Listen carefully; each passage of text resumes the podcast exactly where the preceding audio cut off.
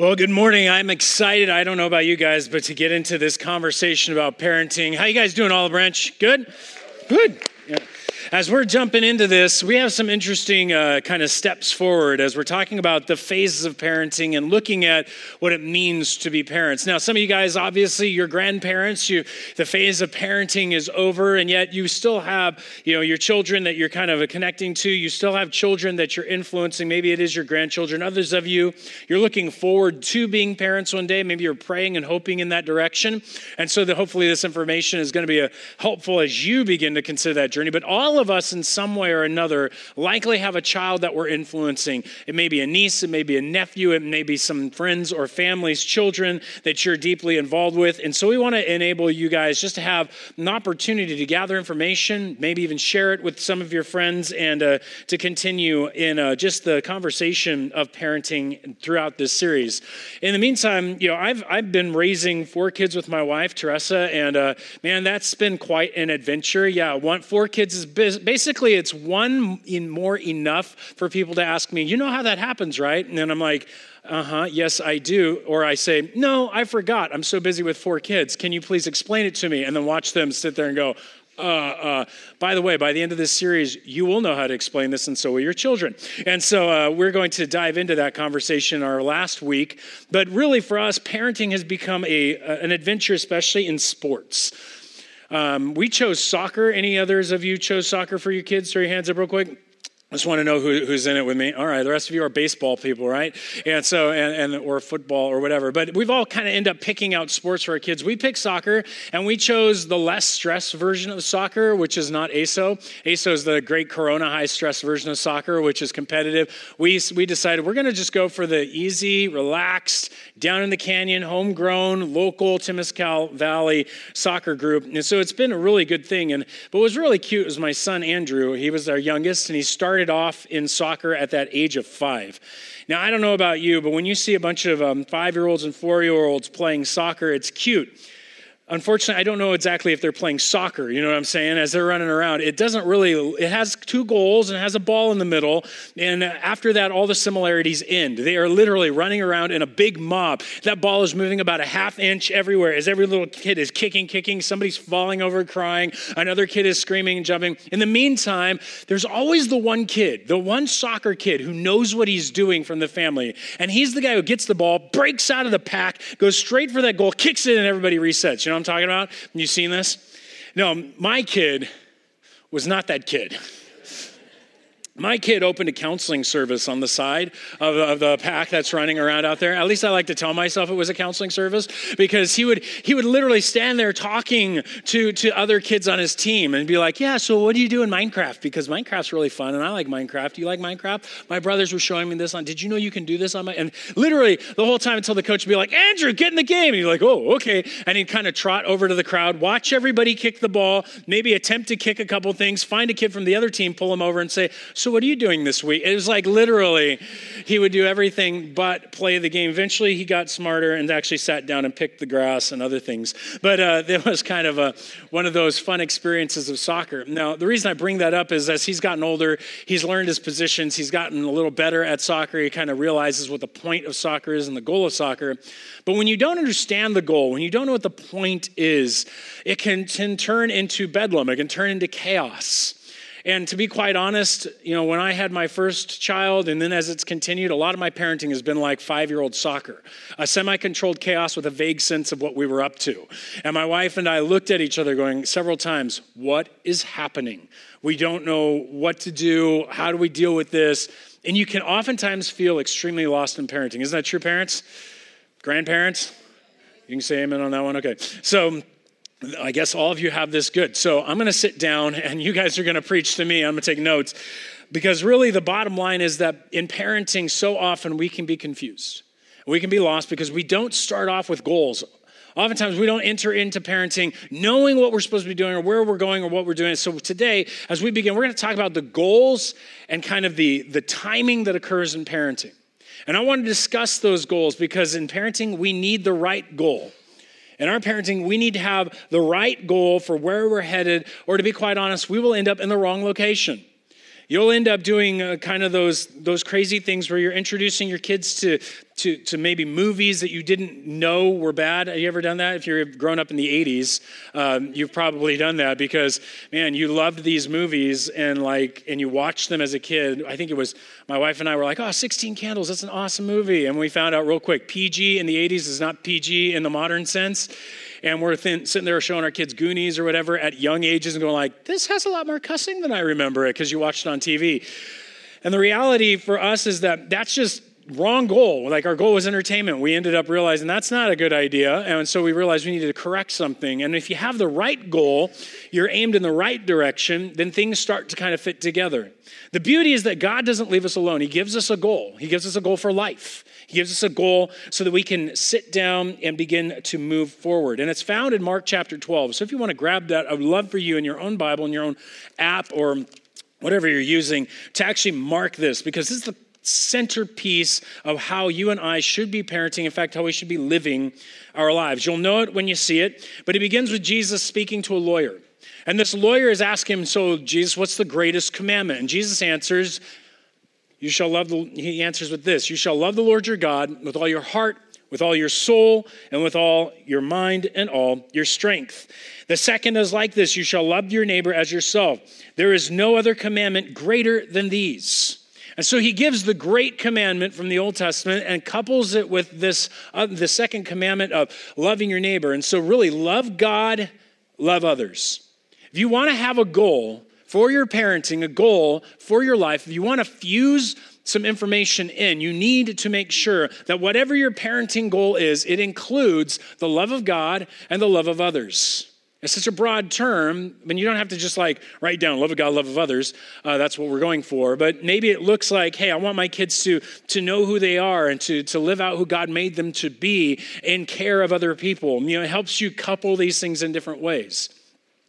And as you begin to ponder that and work through that, we are encouraging you that before you come back for the rest of this series, that you've had a good sit down with either uh, your spouse. If you're a single parent, then sit down and, and think through this if you, um, on your own and kind of write it out with some aid and conversation. With a grand, if you're a grandparent, sitting down maybe with your, your kids and having a conversation of where, where should we go? How should we parent? What's the goal? What is your guys' goal?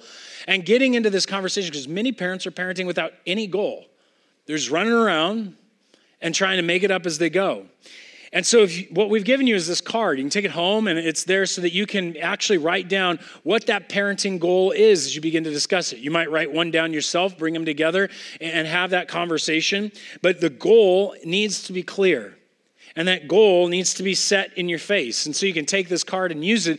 But the opportunity we're offering you is this chance to sit down and ask, how does the great commandment of life, of loving God and loving others, help bring into a conversation how we parent and lead our children? Now, a goal is great. And I want to encourage you to make that. But without a plan, a goal is just an idea. It's a wish.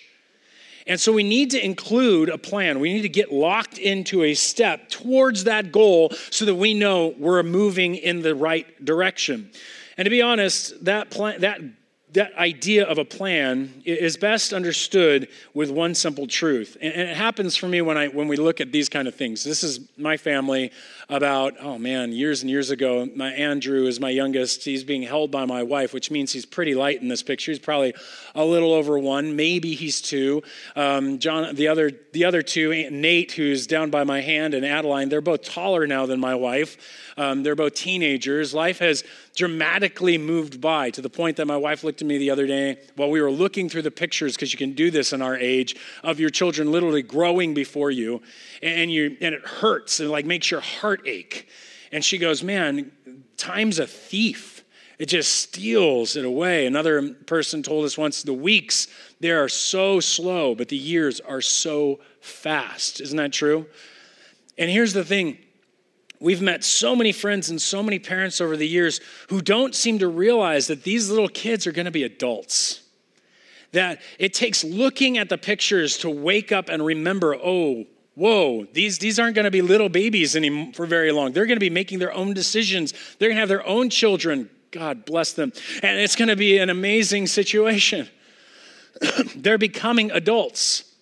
And that's critical. We have to realize that this is part of that timing, that they're not little forever, that they're not always going to be the same even through their childhood, that they're launching into adulthood, and we need to keep that into the zone and the focus of our timing. See, a plan when it comes to parenting involves timing.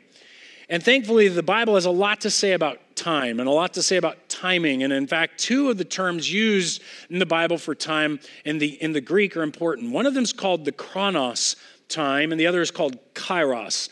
Chronos, if you've heard of it, is this idea of time, clock time. It's what's going on on your wristwatch. It's the day, day, day, day, week, week, week, week, second. That's chronos time. And when we think about chronos time, we think about it as this kind of constant movement that we should be aware of.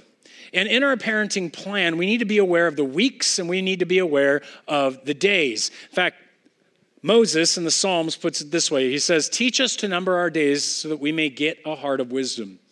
He was examining the quickness at which we die, and he was saying, God, I want to know how long I'll be around so I can have wisdom, so I can lay out a good plan, so I can have understanding. If you can begin to count the amount of time that you have, you can begin to be aware of what you've got. You can begin to be aware of the importance and the season and the time period that you're in. And so what I want to encourage you guys to do is to think of the chronos time. And what we've been doing is encouraging parents in this last week in some of the classes, the phases, is to go get a jar and fill it up with marbles. Not just any amount of marbles, but nine hundred thirty-six marbles is, is roughly every week you have from when your baby is born to when they graduate and leave at eighteen. That's an average, but it is fifty-two weeks times eighteen years, nine hundred thirty-six weeks. Nine, not even one thousand weeks with your kid. To get them ready, to train them up, launch them into this world, and prepare them for all the technology and all the conversations on sex and all of the craziness that's going to happen in our society and, and health and all those things. nine hundred thirty-six weeks, ready? Go. And when you when somebody says go and you have that baby, guarantee you're not thinking about nine hundred thirty-six weeks. You're thinking, I am so tired. This baby wants to eat in the middle of the night. You know, where's the return slip? This is ridiculous. You know, that kind of thinking.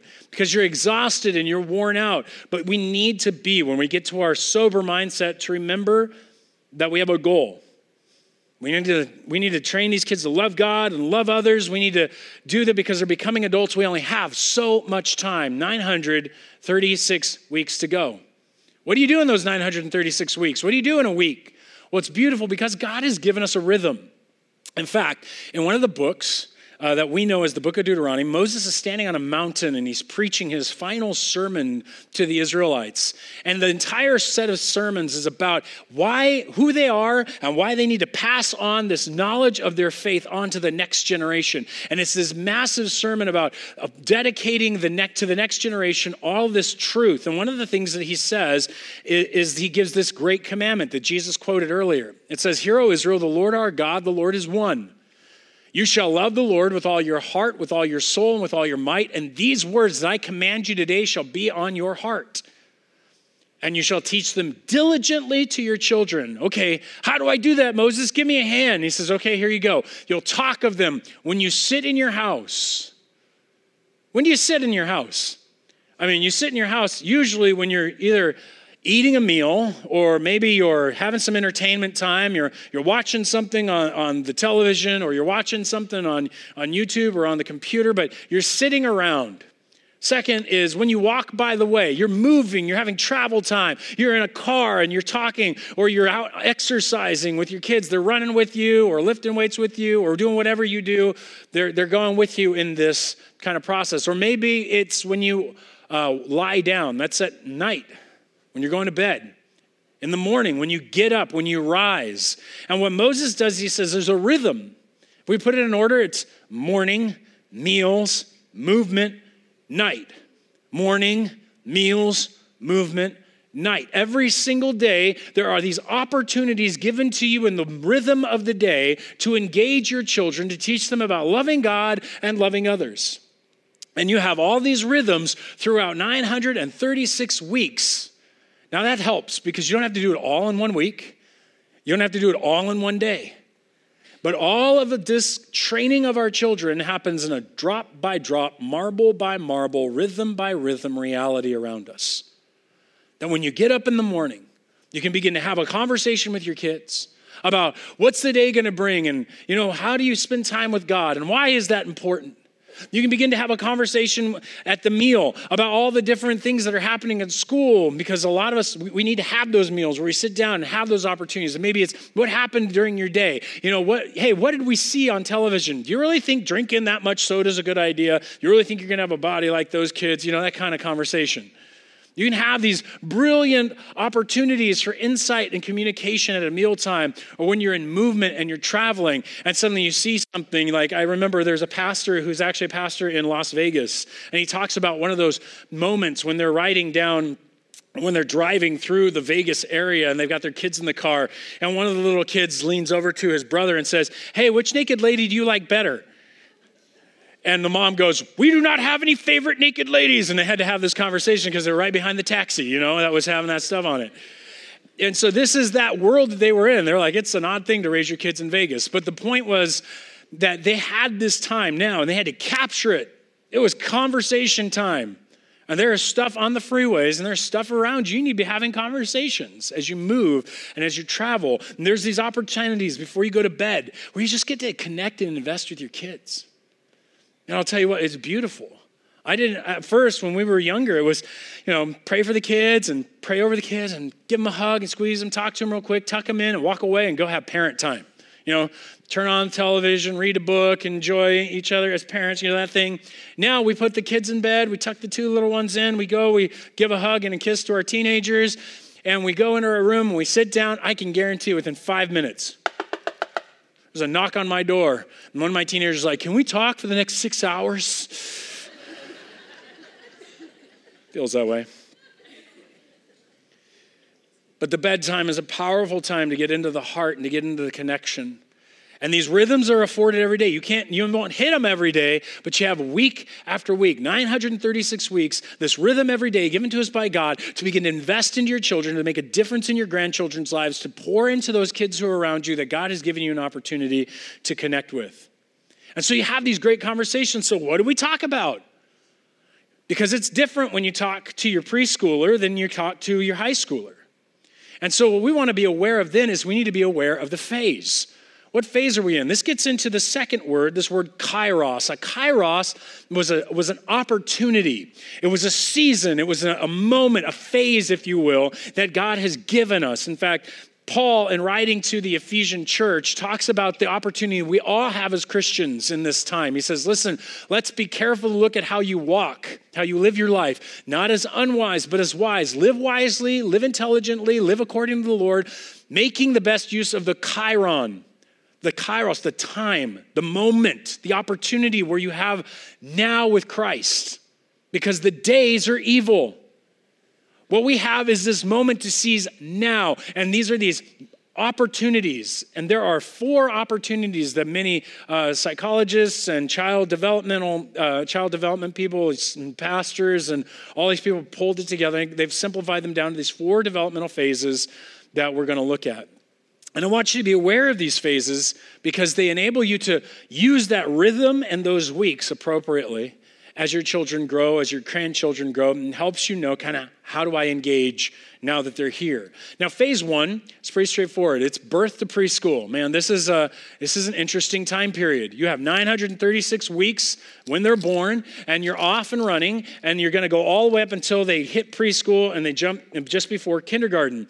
And look, during this time period, there's a lot of fear and a lot of worry, especially if it's your first kid. If it's your fourth kid, there's no worry and no fear at all. It's just all gone. It's like, that kid will survive. He's, he's made of rubber. And so when you're, there's so many worries and so many fears and so much to do, you're exhausted all the time. You're wondering how you're going to keep going. And I just, I feel for you. If you have a kid in that phase, in that pre birth to preschool, throw your hand up real quick and look around. You're not alone. That's why you guys just, hey, feel, take a deep breath. You have others with you. Yes, some are brand new in this. Uh, so we are, uh, we are working through this. So what do you do in this phase? With all of the, all of this uh, exhaustion stuff, what do you do? The, the word you should write down is the word embrace. You embrace your child's physical needs. That's your job in this phase. They have so many needs.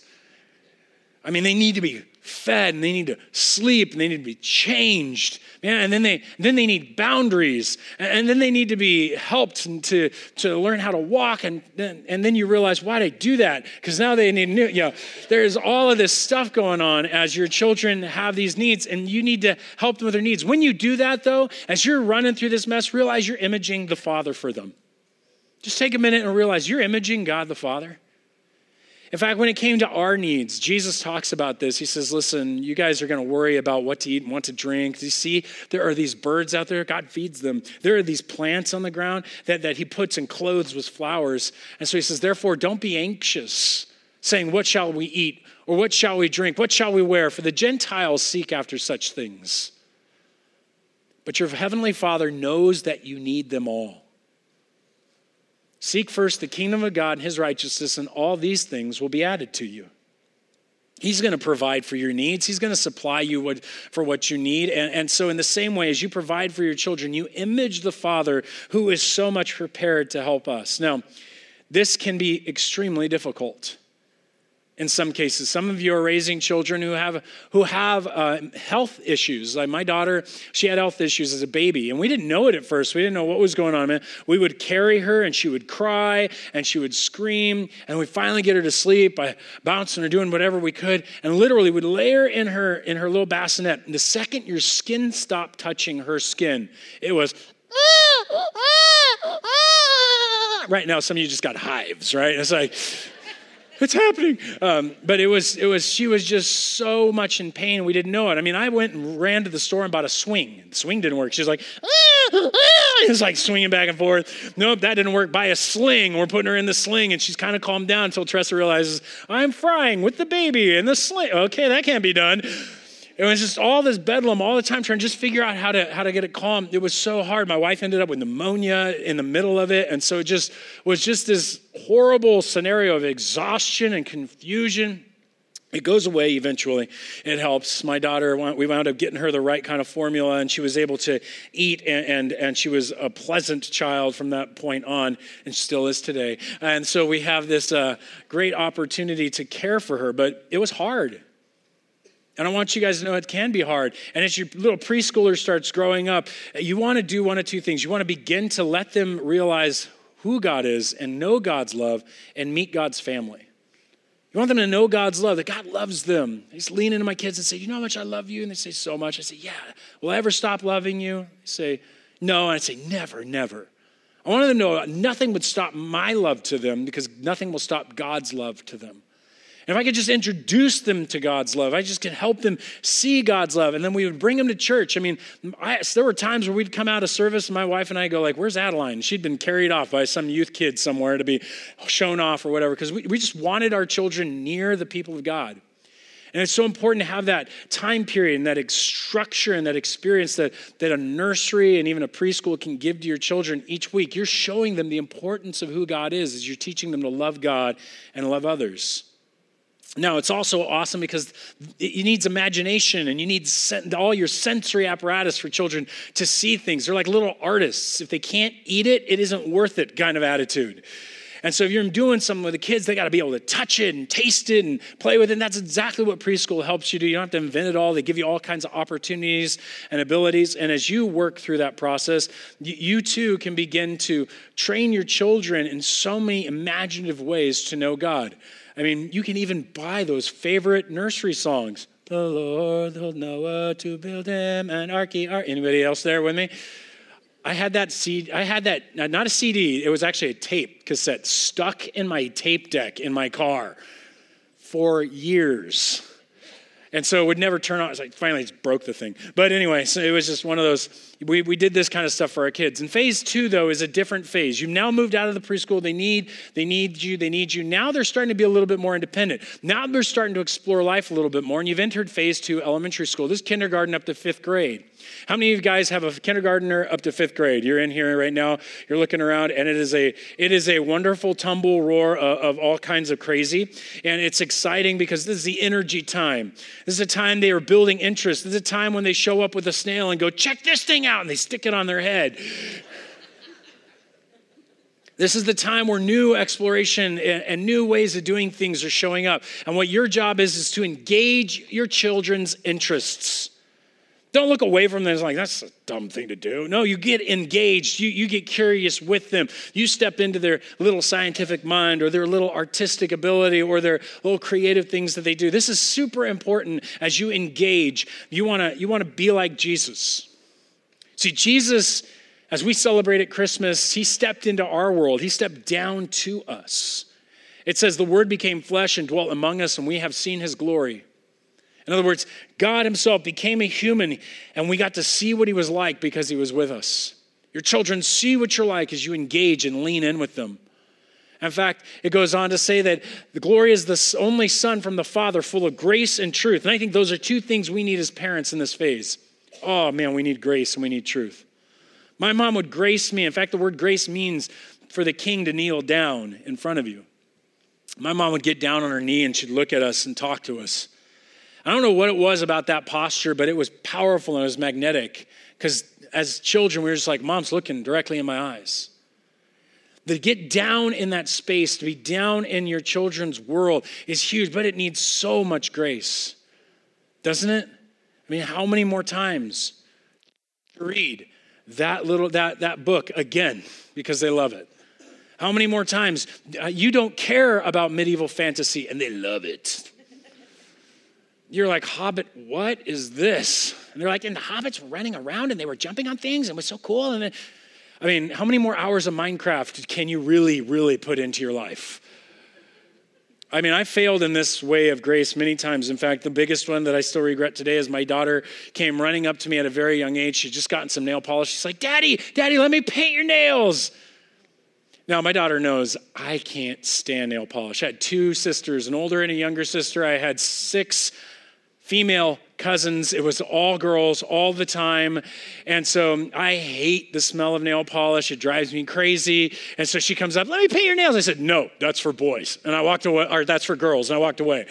And that was it. And I was kind of shut down that way too many times. And I could tell I broke her little heart. Her mom was awesome and helped her out. And I think God looked at it and said, oh, no, you didn't. From that point on, all you get are boys. And that was what I got. All boys. I couldn't hurt any more uh, girls. But it was not, that was hard for me. I needed to have grace. I should have stepped in with graciousness, even as much as it turns my stomach to think about it. I, I needed to be involved in that level. And now she's in this room. She's going to come home and say, hey, Dad. And she's going to like hold it up to me. I know her. So, uh, and my wife struggled with the video games. I mean, it's not fun for her to sit there with a controller and try to figure something out while her boys are laughing at her as they're destroying her left, right, and center. And she's like, yes, this is so much fun, you know. But in that is also truth. As you engage in this, you're able to train your children. As you engage with them, like, for example, when we would wrestle on the ground, it was always rules, rules, rules. Nope, you don't bite. No, you don't kick. That's not okay. Time out. They got hurt. Go see how they're doing. Apologize first. Rules, rules, rules, because you're helping shape the way they care about others. You're helping introduce them to the way that God would think about things. So you're playing a video game. You sit down at the meal and you say, guys, let's talk about that video game. I saw you playing in the other room. Do you really think it's a good idea to be shooting every villager that comes into the room? You think that's the way that we should really should treat people? How is this the same as life? How is it different? And we would get in those conversations talking about the image of God when you're driving around and they're telling you their stories and you're asking, so why don't you do something with that? What do you want to do with that? And you're building into their interests as you're paying attention. And you know, this helps us to lead our children to that conversation of, of, know, of trusting God's character and, and experiencing God's people. That's really where we're going. We want them to engage in their interests, to trust God's character, that he's good, he's loving, these kind of things. And you're going to tell them stories about that. You're going to connect it to life. And I advise you then to check out things like Adventures in Odyssey. If you have trouble connecting that, Adventures in Odyssey is great. It's got lots of stories that teach the Christian thoughts and Christian ways of living in a real town setting. Or you can or you can do what's out right now is Lamp Theater, another one that uses old, awesome old books from the eighteen hundreds that they put into radio plays. My kids loved them and, and still listen to them today. And it's just opportunities like that. Um, obviously, there's lots of apps out there. Our children's ministry rocks for helping kids continue to grow and develop and think through how Christianity works in their lives. And that's the goal. You're trying to invest and help them see how God works in stories and illustrations and, and having fun with them as you engage in their interests. And so in that rhythm of morning and meals and movement and night, you're, you're, you're talking about what they're interested in and how it fits with God's love and the love of others. And then you're going to move on. That, that whole process is going to go by, and now you're going to step into phase three, which is now middle school. Um, middle school. Right there, you just got the shivers. Um, so, because middle school is that scary time. And I think it's scary because all of us remember what we were like in middle school. And some of us are like, yeah, I can remember that, my poor parents.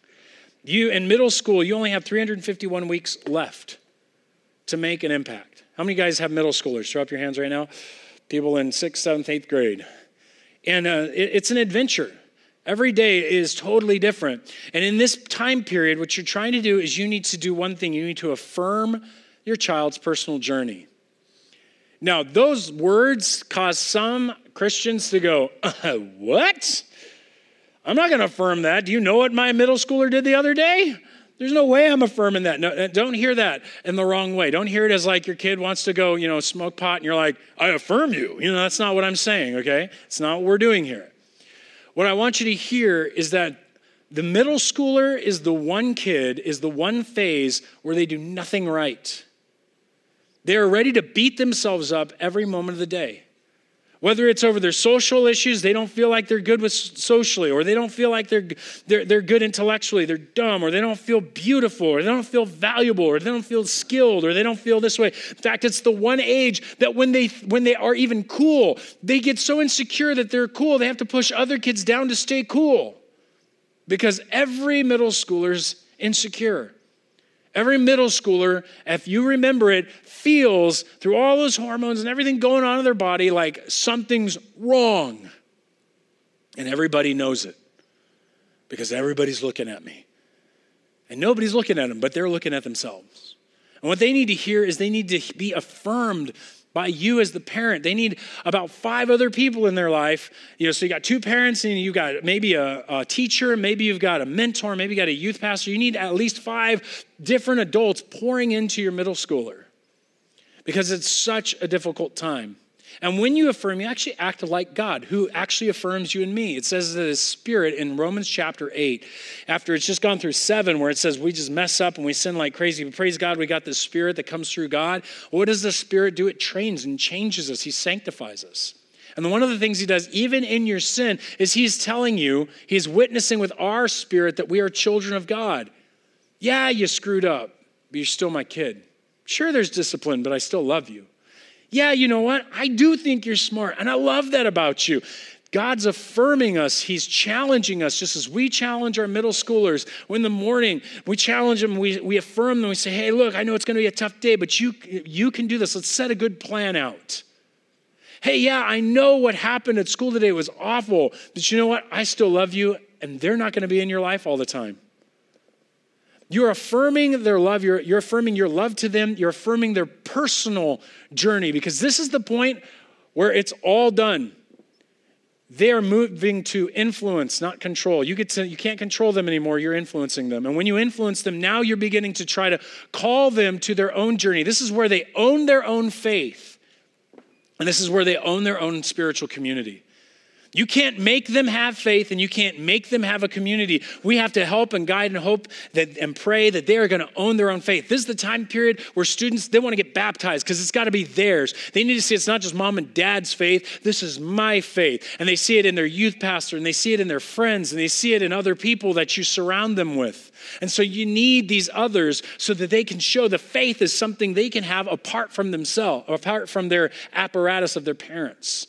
It's at this time period, they'll, they'll kind of push back a little bit. They may even say things that scare you to death. Like, I'm so depressed, I wish I was dead. You're gonna, that's scary language. But what you need to know and you need to be prepared for is in middle school, there is going to be a crisis, period. Sometimes multiple throughout the years. There will be a crisis of faith, a crisis in their self-identity. There'll be a crisis in their body image. There'll be a crisis in their intelligence. In all these areas, there will be a crisis. And how you handle it as a parent is the most important aspect in this time period.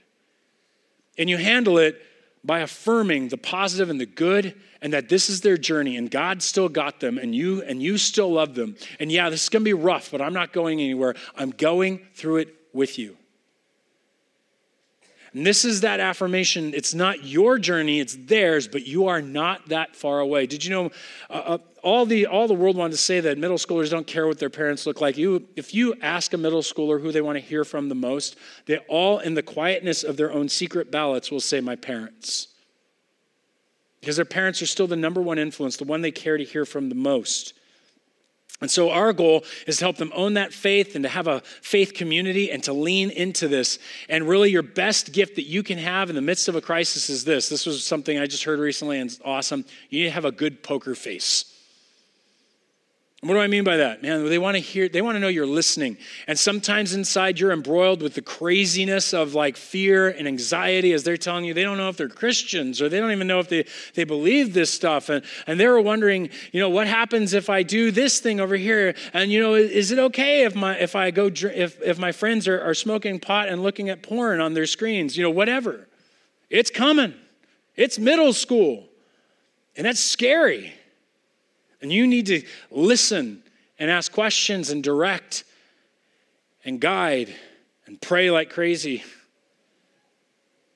Some of the best things you can do is continue to be consistent. Get them around the youth ministry. Keep them around other young Christians. Help them continue to develop in how to reach into the world and influence it versus being influenced. All this is part of the, the joy of, of employing the youth pastor and a youth leader and others around and helping them give strength. You know, one of the things I invite a lot of middle schooler parents to do is introduce your kids to the Bible Project on YouTube.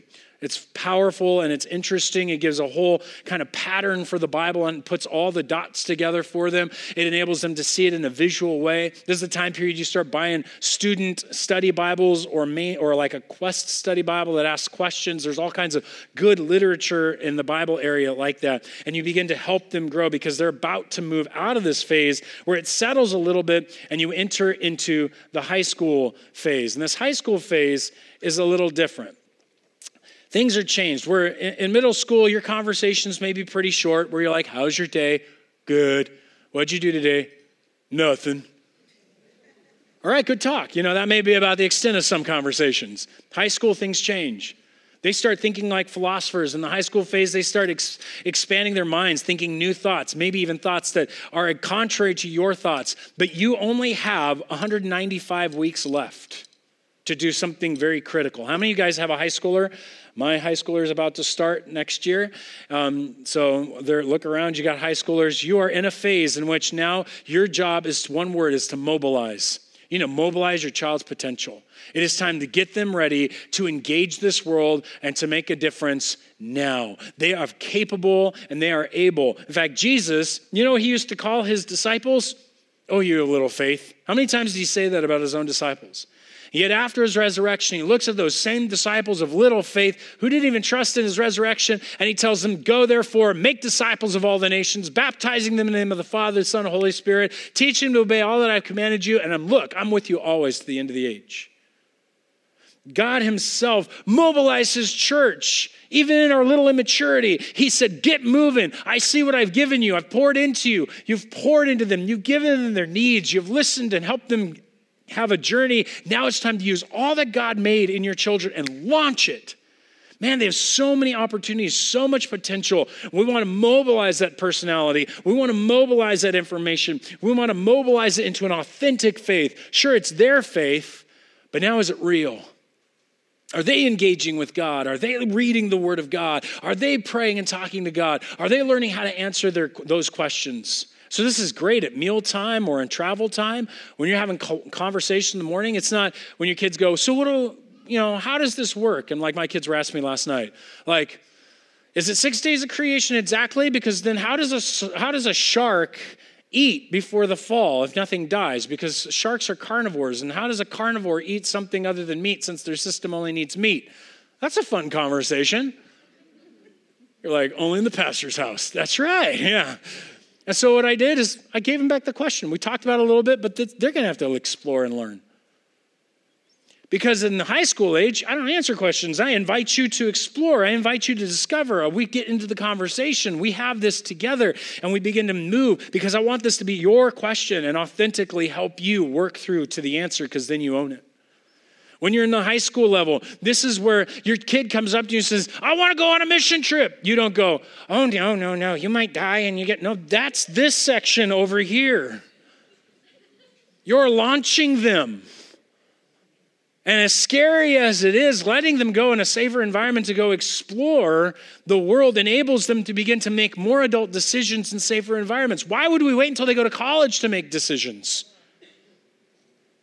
When they're in your home, so they can make decisions and fail in small decisions. So when they're in college, they kind of get an idea of what wisdom is and how to make good decisions. This is the time to help them learn to make wise decisions. This is the time to help them explore things, to get into ministry. And no, video game playing isn't a ministry, sorry. But you want to help them get out of that and into, hey, how do I love others and love God? What has he gifted me for? What can I engage at church over? I can be a member at sixteen. At Olive Branch, you can be a member at sixteen. Have voting rights and engage in the service and the ministry of the church. Greeting people, passing out stuff, putting stuff up, doing the sound, you name it. And so we encourage you to be launching your student and getting them around the youth group where they're around other like-minded students who are ready to launch out, who are doing mission, who are doing evangelism, who are connecting and growing in these experiences.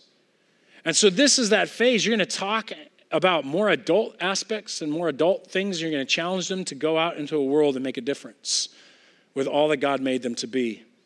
Now, I know this is a lot of information, and, I, and we've, we've, we've got tons more we're going to cover. We're going to cover four different conversations over the next week, and uh, we're going to put them in this context of the phases and this rhythm. And so I'll, I'll leave it up to, to those, but some of you today, you're, you're wrestling over something other than just what phase you're in, because for you, those phases are all done. They're all past. You may be grandparenting, or you may be You may have yet to be a grandparent, but those phases are behind you. And so what do you do now? And I want to encourage you. What you do is you continue. You continue to pray. You continue to point. You continue to call your children and, and express what a spiritual life looks like in Christ. Some of them may not be walking, and that doesn't mean you're over. You continue to love them, and you continue to guide them and lead them forward. Some of you, you realize, I was telling one man, he's got great-grandchildren. He's like, I'm watching two generations down, and my influence is done. He says, but he's trying to care and love his children and his grandchildren through as they follow through the phases he's now watched several times. But the bottom line is we come to this place where we pray and we hope and we continue to lay it before God, trusting that even the work that we've done, maybe without that clear goal, is still being used by God. What I want to do is give you a chance to pray over those phases. In fact, on the backside of that card on the seats, it has uh, three little slots. It says past phases, current phase, and phases to come. And if you want, if you'll join me, just mark down which phases have already passed for your kids. You just write those on that one. Which is the current phase you're dealing with with your kids or your grandkids? And then which phases are to come? Maybe you're hoping to have children and they're all in front of you. And this way, I want to pray with you over these various places. So what we're going to do is give you a minute to mark those down right now and write them in those slots. When you're watching this at home, you can write them down on a piece of paper. We're going to pray over these phases, so you can write those three categories in.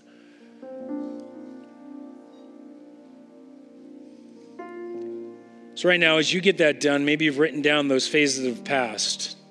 I want you to put it in your left hand, and I want you to extend it up to the Lord right now, right where you're at, and bow our heads together. Father, you see the phases that have passed for our children. God, they don't need us to feed them anymore in the way that they did when they were babies, or to change or clean them, or, or any of those things. God, they're they're beyond those middle school. In fact, and for some of us, they've all passed. They're, they're adults. And God, we surrender those phases over to you that they've gone through. God, that you would use them, that there would be aspects and things that you were working in that time period so we don't have to regret. Because God, we know that you love our children even more than we love them. And we thank you that you are working even now with that which you laid into their lives in those time periods. We pray that it would go towards loving you and loving others, and that you would redeem those years. You know, right now, if you have some phases you're working in right now, I ask that you would just put them in your hand and cup them like you're holding something that's present before God. And so, Lord, we pray that you would see the phases that we are in. All these parents who right now, they may be exhausted from meeting needs. They may just be wondering, how much longer can they endure these little odd interests or excited about these interests? God, give us wisdom. Give us energy. God, give us rest where we need it. Give us focus so that we can care and bless our children every week and through these rhythms and in each phase that we're in, that they may know you, God, that they would love others, that they would see and understand how you love them.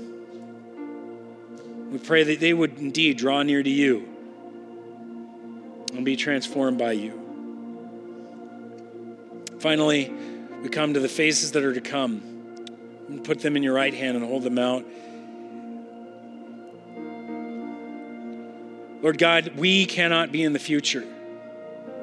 We don't know what these phases will bring for our children, our grandchildren, God, for our for our children that we might have, God, for the children we may adopt. Or however you have that for us, we don't we are not there, but you are. We pray that you would now go before us, preparing us for wisdom, preparing us for knowledge, preparing us for the day in which we will engage those questions, those crises, God, those needs, and those opportunities, those little interests, God, that you would go before us. You'd meet us in those times with wisdom from others, God, with an awareness and a readiness so that we would step into parenting, we would step into these phases with our eyes open and focused on you, that our children would love you and love others, and whatever else it is that you call us to as a family. And God, in all of these phases and all of these things, we pray that you, you, Lord, would be the one who is exalted. Thank you that we are your children and that you love us the way that you do. We surrender it in the name of Jesus. And all of God's children said, amen.